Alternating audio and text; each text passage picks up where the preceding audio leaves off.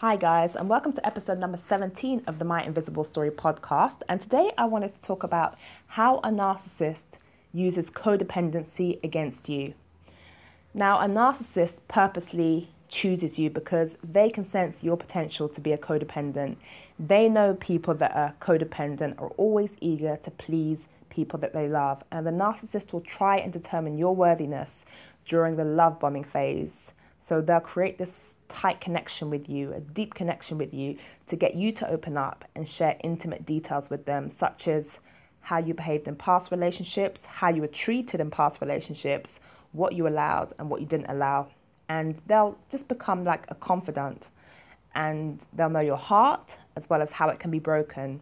So, knowing all this information up front, it makes the job of manipulating you so much easier for the narcissist. So the narcissist knows that you're a codependent and that they know that you have a high threshold for pain and you'll endure being emotionally damaged in order to fix them, which obviously you can't do because you can't fix a, a narcissist. It's not possible. I call this being an emotional martyr because you basically lay your whole emotional life down for somebody that you cannot fix.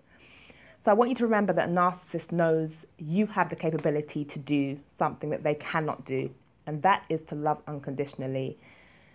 Now, to me, that's a beautiful quality in itself. But in this kind of relationship, it's not going to work in your favor. In fact, the narcissist will use this against you.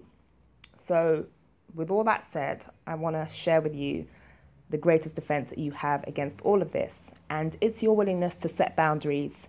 That's the only difference between someone who tolerates a narcissist and someone who doesn't. So, setting boundaries is your protection against a narcissist. And people that are codependent, they don't really set boundaries. And if they do, they love so much and they love so deeply that they allow the narcissist to cross any boundaries that they do set. And, you know, as a codependent, you'll find yourself putting up with behaviors that you never thought you'd put up with. You may have had past relationships that weren't like this, but you're in this one now and you're like, well, I've never tolerated this behavior, but, you know, there you are in this relationship. And you end up finding that you try so, so hard to prove undying love for the narcissist and almost like pleading and begging for them to return that same love. But you soon come to realize that that love never does come and it never will. So, the takeaway from all of this, guys, is to set boundaries. And if you find it hard um, I recommend you don't focus on the narcissist, your abuser. Don't focus on them. Focus on yourself and learning how to overcome yourself and standing strong in your virtues and values because that's how you find out and become who you really are. If you're allowing someone else to determine those things for you, you're not yourself. You don't know who you are. You're not being authentic. So you need to learn how to stand strong in your own virtues and values and what you believe in and let it align. That will align with who you really are. And you've got to do that regardless of how the narcissist responds. You've got to just do it for yourself. It's not about them, it's about you and standing strong.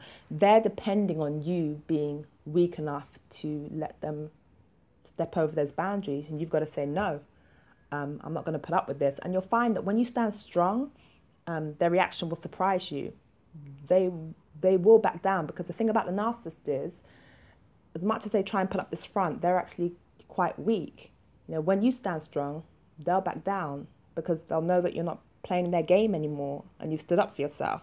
So setting boundaries is absolutely key, guys. And um, once you do this, uh, you'll see a dramatic change. And from then, you'll be able to kind of take the time to look back on that relationship and really assess like, am I you know, do, am I worthy of this? Should I stay in this? And it will give you that strength to make decisions that maybe you wouldn't have been able to make if you were still in that codependent kind of state of mind.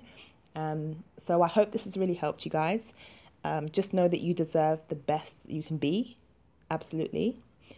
And um, I'll see you on the next episode of My Invisible Story. Take care. Bye.